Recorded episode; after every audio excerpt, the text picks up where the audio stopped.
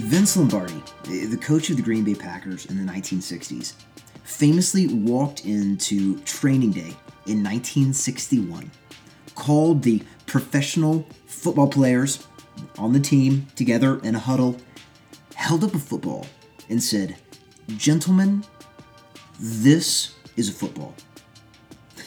Now, you might wonder why in the world an NFL player would need someone to hold up a football and let them know what it was. Right? It was their job to know what a football was. They had been around footballs for decades at this point. But what Lombardi was doing in that moment was getting these men back to the fundamentals of the game, starting with the very ball that they played with. From there, Lombardi worked tirelessly with the guys so they might get back to the fundamentals of the game so that they could go on and win championships.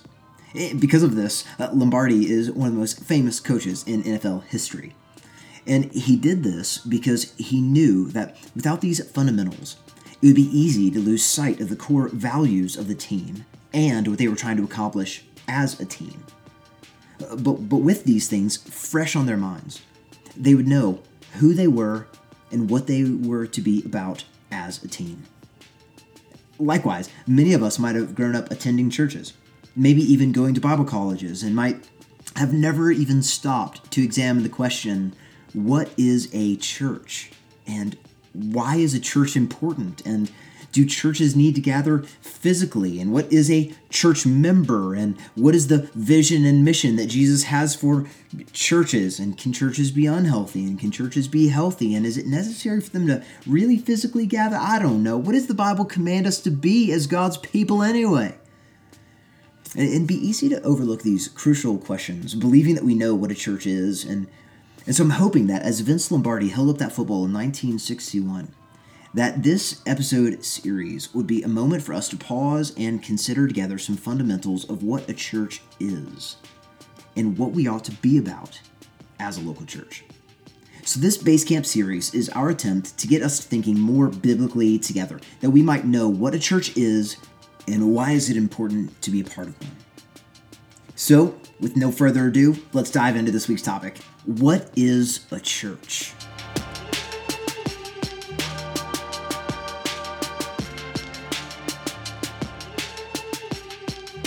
So, when we hear the word church and begin these conversations about what a church is, let's admit right out of the gate that we all approach this conversation with a basic set of intuitions and traditions and cultural backgrounds.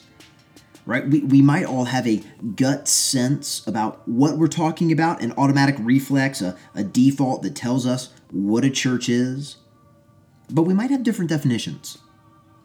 Right? For some of us, we might think of the church as a building. We might talk about our activities for the day, say that we're driving by the church or dropping something off at the church, or we might get frustrated that people are selling the church to a condo developer, right, which happened uh, in the village a few years ago. Then others of us might think about a church like a performance. We, we might talk about how we enjoyed church, or we might be frustrated with how long the sermon lasted at church church. Oh, we might we might think about it kind of like a service provider, right? What the church provides for us: kids ministry, youth ministry, music ministry, this kind of ministry, that ministry. We might be happy or discontent with the services, and maybe we would wonder if there are better services if we switched to Rogers or Telus, for example. Uh, we might also think of church as a club that we're a part of right? We, we pay our dues and we belong to the club like Costco, but without all the free samples that have recently come back. We might also view the church as its leaders. We might love the church's vision. By, by that, we mean what Matt Nino and I are, are thinking or, or where we're headed as a ministry of trying to plant healthy churches that plant healthy churches, or or, or, we might think of the church as the board that, that leads it, or we might be frustrated that the church has made a decision. And, and in all these scenarios, there are certain defaults that, that, that tell us, that indicate what is a church and, and what it is not. And most of these assume that a church is something outside of us, right? Something, something uh, to which we, we don't belong to, we're not a part of, it's outside of us. Or maybe something that just provides services or goods that we enjoy or don't enjoy. But when we look at the Bible, is that what we see a church is? When, when the Bible talks about church, is, is that what it refers to? And here's where I'm going to give a definition of church that I'll be working through for the remainder of this episode, or a big part of it at least, anyway. And, and no, I, I didn't write it, but it is really helpful to understand, uh, help us understand what in the world we're talking about when we talk about a church. So, so let me give you the definition, and then we're going to spend uh, so, some time unpacking it together. All right, so it goes like this A church is a community of regenerated believers who confess Jesus Christ as Lord. In obedience to Scripture, they organize under qualified leadership. They gather regularly for preaching and worship and observe the biblical sacraments of baptism and communion. They are unified by the Spirit, discipled and disciplined for holiness, and scatter to fulfill the great commandment and the great commission as missionaries to the world for God's glory and their joy. Now, I put that in the show notes. That way, if you're like, man, I, that was a lot. so the first thing, first thing though, we're gonna we're gonna unpack it. The first thing that I want us to notice in the definition is that a church is a community of regenerated believers, meaning they are Christians right? They are those who, as we learned in our last episode of systematic theology and understanding the work of God the Spirit, uh, Christians are those who have been regenerated. They've been made alive, given minds to comprehend the gospel and new hearts. Christians are those who have been born again, as John 3 explains. They are those who have been convicted over sin, uh, understand the holiness of God and the wrath of God reserved for them if they don't turn and repent from their sin, and, and yet they have turned to Jesus by faith, believing he is the Son of God, God the Son, who put on flesh and bones, tabernacling with us by stepping into time to reveal God the Father as he lived the life we ought to have lived, right? A, a life of spotless obedience to the laws of God, and then he who knew no sin stood condemned in our place as our substitute, facing the wrath of God that we deserve to pay. And he suffered and he died upon the cross, and then three days later he rose bodily from the dead, that we might have forgiveness of sins if we would repent of our sins and trust upon Jesus. Thus, as a church, uh, a church is, uh, first and foremost, those who are regenerated believers. We've been made new. We confess Jesus as our Lord, God, and Savior. And then, in obedience to Scripture, they gather or organize under qualified leadership. Now, what does that mean? Well, as the book of Acts unfolds, what we see happen is that as the gospel goes out, right, either through persecution or missionary endeavors, men and women hear the gospel as people share their lives and the gospel with them and they become convicted by God the Spirit and convinced of the truthfulness of Jesus in the scriptures and they repent and they believe upon Jesus. And then as they do, there are elders or pastors put into place to help shepherd, feed, guide, and lead these Christians. They are those who, following the command of Jesus, baptize these new Christians, and also teach them to obey all of the commands of Jesus, right? Matthew chapter 28. Thus, Jesus raises up these men to help shepherd and lead the church. They are sheep who help shepherd. They're under shepherds who are sheep. They're part of the flock. They're sheep. They're sheep who help shepherd. Thus, everywhere that the gospel goes forth, God brings salvation and raises up local men as pastors to teach others. We see this happen, for example, in Acts chapter 14. We read starting in verse 21 when they had preached the gospel to that city and had made many disciples, so preaching of the gospel to the city and had made many disciples. So, according to Matthew 28, those probably who are baptized, uh, and they're, they're teaching them. Uh, they, they returned to Lystra and to Iconium and to Antioch, strengthening the souls of the disciples, encouraging them to continue in the faith, and saying that uh, through many tribulations we must enter the kingdom of God. And, keeps going, when they had appointed elders for them in every church with prayer and fasting. They committed them to the Lord in whom they had believed. See, it, it, it was there where we see that. They, they appointed elders for them in every church with prayer and fasting. They had committed them to the Lord in whom they had believed. This qualified leadership is put into place over these churches, even from the very beginning. And, and it was in Acts chapter 15 that we see the Jerusalem Council, right? These elders all gathered together to help solve a, a doctrinal dispute, right? Thus, thus, elders must be men who know how to test things according to the Word of God, we see in the book of Acts. And then speaking of qualified leadership, it's in places like 1 Timothy chapter 3 or 1 Peter chapter 5 or Titus chapter 1 where we see these qualifications laid out for the, the pastors, the elders of the church. We use that simultaneously because the words are used simultaneously. These pastored elders, these pastors of the church. They are to be men who are not recent converts.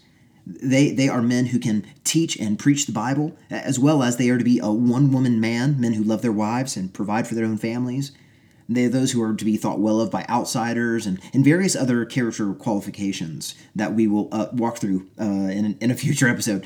But in essence, they are to be men who preach the Bible faithfully and whose lives are exemplary ones. Right? They're, they're the kind of, of, of men, the kind of brothers that, that they have lives that you want to imitate and follow. So, in, in accordance with the scriptures, they are qualified leaders overseeing these local churches, teaching and preaching in them. In churches, also gather regularly for preaching and worship and to observe the biblical sacraments of baptism and communion. And this is intrinsic actually in the word church. The word church means the assembly or, or, the, or the gathering. So, so, simply by its name, a church must be an assembly that assembles. right? An assembly that doesn't assemble is not an assembly. you know what I mean? So, so it's a, it's an assemble. It is it assembles. They gather together, and when the church does this, what are they to do? Well, there's to be preaching. Uh, we see in Acts chapter two forty two that that when the early church gathered, they were devoted to the apostles' teaching, which was grounded on the Old Testament scriptures and and their fulfillment found in Jesus. Right, as we saw in Luke 24, that Jesus taught them that all the Old Testament pointed to Him in its fulfillment not only the Old Testament, but they would also have taught things about the life, death, burial, and resurrection of Jesus and how we ought to live as Christians. Right? We see that outlined in the epistles, the letters of the New Testament to churches like uh, the Philippians and Colossians, Ephesians. We see how Christians ought to live in light of being Christians. Put off this, put on this, quit doing that, do this, those kind of things. And, and the preaching was to be central to forming their new identity. As the church heard the word of God preached and then applied it into their lives with their pastor's help. And, and they did this not because they had to, but because they wanted to.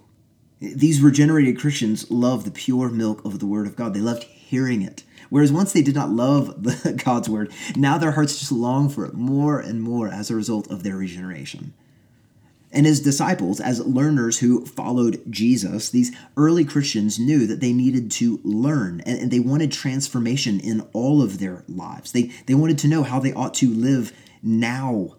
If they had they had never seen a, a Christian marriage, they don't know how to be Christian marriages. They, they don't know how to raise kids as a Christian. They they needed to know how their faith ought to impact their lives. They needed help along the journey. So they submitted themselves to the Bible and to one another. And they also wanted to get together to praise God for saving them. Thus, they rejoiced in their salvation. They wanted to sing together, to worship together as God's people. And worship is that response that we have to the revelation of God's word that demonstrates itself in adoration and proclamation of the greatness of God and his mighty works, as, as one pastor explains. it's this falling down at Jesus' feet in allegiance and adoration and, and, and doing work and serving the world, all in the name of Jesus. And they demonstrated their faith by the sacraments. Right? Baptism demonstrated their identification with Christ in his death, burial, and resurrection. And then communion, both of those, by the way, commanded by Jesus. Communion then demonstrates their dependence upon the broken body and the poured out blood of Jesus that had ransomed them. Thus, these two sacraments given by Jesus uh, helped uh, helped them become who they were as God's redeemed people. And it, it, it, visibly demonstrated their faith in public ways together as a congregation as they gathered for preaching and worship. Not only that, but they were unified by the Spirit. I would talk about that a little bit more, but I talked in the last episode uh, of uh, of Base Camp on uh, on the the work of the Spirit and talked a lot about the unity uh, of how the, how the Spirit unifies us uh, to Christ. Uh, so you can listen to that, but but it also unified them together as people. But they've all walked through the same experience. They all once were those who had had been at war with God, at, at at enmity with God. And yet now, by grace and through faith, they were brought into, birth into a family. So there's this, this unity that they had. I remember even when we were walking through First Peter back in our forest season uh, about a year ago. You know, when when uh, when you turn your back on who you used to be as a person, the sins of your past, and people around you no longer understand you. They hate you because you're not participating in sins that you once did, and they malign you. All you have is one another. And so there's this there's this unity of of those who who gather. There's this unity of those who are committed to one another. There's this there's this unity that binds you together. It's it's the gospel, it's your your shared suffering. It's it's these things that, that unify you in the gospel as God's people. And it's a beautiful thing. We also see that the church ought to be a holy people. We've seen in the last few weeks in our Exodus series, right, as, as we are priests of God and as we grow by the Spirit's work of sanctification, thus we are to be a holy people. And when we sin, we repent of it. And when others have sinned against us, we, we let their sin be known so that they might repent of it to us. They, they might know not know they've sinned against us. We, it's our job if they've sinned against us, and they might not know it. It's, it's our job to go to them to say, hey, you, you've sinned against me, so that there might be unity, restoration, holiness. Thus, God has given us one to another to help one another in this process. Right? And if we have sin in our own life that we're unrepentant of, then, then our, our local church has the job of bringing us under church discipline that we might see the seriousness of our sin against God and against others which we talked about in uh, our, our sermon a couple of weeks ago in the book of of Exodus that when you're unclean, you had to go out into the outer darkness because of transgression, and there's a way to come back in by repentance. We're going to devote an entire episode in this series to things like church discipline to help explain it a little bit more and know even what that is. It kind of sounds like a scary thing, uh, but most of the time it's not. Ninety nine percent of the time it's not. But we just want to we'll have an entire episode about that. But suffice it to say, in this definition, we are God's great gift to one another. We're God's gift to one another because in relationships with one another the, the aim of, of us being together as a local church is that we might see our sin is against god and one another as his people. So we're gifts to one another to help one another continue to grow as god's people that we may grow in holiness as god's people presenting true pictures of the gospel to the world around us and not forgeries. So we ought to be holy. And then and then we see that the church is an evangelistic community where, as one pastor explains, the gospel of Jesus is constantly made visible by its preaching, its witness of the members, and its spirit empowered life of love.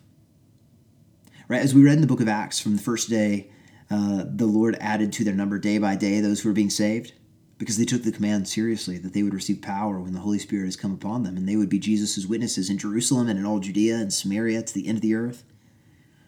Thus, as Christians, we're not to spend all of our time holed up with one another in monasteries Rather, we are to vote to devote our lives to sharing them with those who are far from Jesus, that they might see our lives as we share our lives in the gospel with them, that they might see the picture of the gospel clearly, and from our own lips might hear of the salvation made possible by Jesus. And the beauty of uh, men and women in a local church with us is that we have men and women that are on mission with us that, that we don't have to just do this by ourselves. Rather, we, we have other brothers and sisters we can link arms with to share our lives in the gospel with those that we know that are far from Jesus. They might come to know, trust, and believe the gospel as they see our shared lives together. And as we go out into the world throughout the week as missionaries, right here in Winnipeg in our daily lives, and, and then some sent out into the nations, that the nations might be glad as we plant the worship of God in, in their midst and share our lives in the gospel with them and help plant healthy churches that, that plant healthy churches we see that all this is for God's glory and the joy of those whom we share. Right? Not to mention our own joys. We participate in the mission of God in the world, doing what He has equipped and called us to do as a people. So a church is a community of regenerated believers, people that love Jesus, who confess Jesus Christ as Lord. We've repented of sin, we've trusted and believed upon Jesus. In obedience to Scripture, we organize under qualified leadership. We gather regularly for preaching and worship and observing the biblical sacraments of baptism and communion. And we're unified by the Spirit. We are disciplined for holiness. And then we scatter to fulfill the great commandment and the great commission as missionaries to the world for God's glory and their joy. So, fundamentally, as one pastor explains, God intends the local church to be a corporate display of his glory and wisdom both to unbelievers and to the unseen spiritual powers. John 13, 34 to 35, and Ephesians 3, 10 to 11. More specifically, we are a corporate dwelling place for God's Spirit. Ephesians 2, 19 to 22, 1 Corinthians 3, 16 to 17. We're the organic body of Christ in which he magnifies his glory. Acts 9, 4 and 1 Corinthians 12. And the uniqueness at the core identity of who a local church is, is found in their message the gospel. As you look at a, a local church, you'll see people that you're like, man, how in the world are you guys together on anything? You are from different everything. How in the world are you together? And the essence of that is our message, the gospel. By the gospel, the dividing walls of hostility are just leveled. They're just leveled. And the good news of Jesus, which binds us together into this new family of missionary servants, is the Word of God. And it's God's Word that we labor to give to the world. We don't give innovative sermons, we don't give TED Talks, we don't give motivational speeches. Rather, every true church is grounded upon the Word of God. It is our food, our nourishment for the journey ahead, and it sustains us and builds us up as the people of God. This is why Paul instructed Timothy to devote himself to the preaching of the word, 2 Timothy 4 2. Precisely as Mark Dever explains, because that word makes the man of God and the church of God adequate and equipped for every good work. See that in 2 Timothy 3:17. Thus, to be the church, we simply need to be guided, governed, and geared by the word of God. And we need to build our church according to the pattern that God has given us in Scripture. So we need to trust the Word of God, wielded by Jesus, to the work of building His church. So the Bible, therefore, helps build the church, which is why, as a ministry, we strive to let everything that we do be guided by God's Word as best as we can. And we hold tradition lightly, but God's Word firmly. And we trust that Jesus will build his church by the agency of his Spirit and by the power of his gospel. Thus, the scriptures are where we learn about the gospel, and all true churches are built there, in and around the gospel. It is our foundation. See, as a church, we are not built upon small groups or a great youth ministry or great kids programming. Rather, we are built upon the gospel. This is why every sermon is about the gospel, every small group is about the gospel, every Worship and prayer night is about the gospel. Every prayer is about the gospel. Because the gospel is what makes us who we are as a people. And the gospel is, of course, as one uh, theologian so eloquently put it, the gospel is that God is our holy creator and righteous judge. He created us to glorify Him and enjoy Him forever. But we've all sinned, both in Adam as our representative head and our own individual actions. We therefore deserve death spiritual separation from the beneficent presence of God, and are in fact already spiritually stillborn, helpless in our sins, and in need of God to impart spiritual life to us. But God sent his Son, Jesus, fully God, fully man, to die the death we deserve, and he raised him up for our justification, proving he was God's Son. If we would have Christ's perfect righteousness credited to us and the penalty of our sins accounted to him, we must repent of our sins and believe upon Jesus alone for salvation. This gospel alone is the one we are commanded to preach, and this gospel alone is the one that God uses to create a people for himself. This gospel alone both enables and informs our participation in God's redemptive purposes. And this gospel alone is what is at the heartbeat of the church. So, as we are beginning to study what is a church, uh, let us come back often to the fundamentals and answer the question what is a church? Before we start thinking about how to be a church and what does it mean to even join a church as a member, we ought to know fundamentally what we're talking about. What is a church? Right? If we don't understand what a church is, then why would we ever want to submit to one? Why would we ever want to join along with one? I mean, is the point to simply join a country club? Is the point of church membership to have voting rights, or so the church can just boast about how many members it has, or, or is there something more to church? Is there something more to being a part of the church, the bride of Christ, the body of Christ? Is the church meant to be an embassy an outpost of the kingdom of Jesus built upon the Word of God that shows the world by our shared lives and profession of faith that there is a God who has made himself known in and through the person of Jesus? Could it just be that we have come to value local churches too lightly when God intends for them to be esteemed greatly as light posts of his kingdom? So that the world might see the light of the glory of Christ as we partner together to make him known and stand upon his word. Thanks for tuning into this new episode series of Basecamp as we're talking about how the church is essential in the plans and purposes of God. And how we, now that we are in Christ, have a wonderful responsibility to the Christians around us to share our lives with them and commit to them in order to grow in our mutual discipleship so that the world might have a glimpse of Jesus' kingdom through our shared lives. In the weeks ahead, we're going to be talking about a, a couple of different topics. Uh, next week, we're going to be talking about biblical metaphors for the church, how the whole Bible systematically talks about uh, the church. Then we're going to be looking at membership in the New Testament uh, what does it mean to actually gather with a local church, and why is it important that we physically do so? And then we're going to look at a number of other things like discipleship and evangelism and church discipline, and then we're going to have uh, another one on random questions about church. Uh, so I'm really excited about that one. Anyway, if you have something that you would like for us to talk to uh, about what is church specifically, maybe questions you have or various things like that, feel free to reach out. Send me an email at aaron at trailschurch.ca, and we'd love to add that into this series as this. Uh, at its core is to help us continue to learn what does it mean to be a church what is a church uh, how do we join with a church? What does this mean so that we might continue to grow as uh, a ministry, as we're striving to see people come to know, trust, and believe upon Jesus, this wonderful gospel that we've talked about, and then how we call them to live out this new identity as a as a people of God, as the people of Jesus, awaiting for Jesus' coming, living under qualified leadership, gathering together to do these various things that we're committed to in Scripture. And so, if you have any uh, any wisdom or things you want us to talk about, reach out to me, uh, and we'd love to add that into the upcoming series.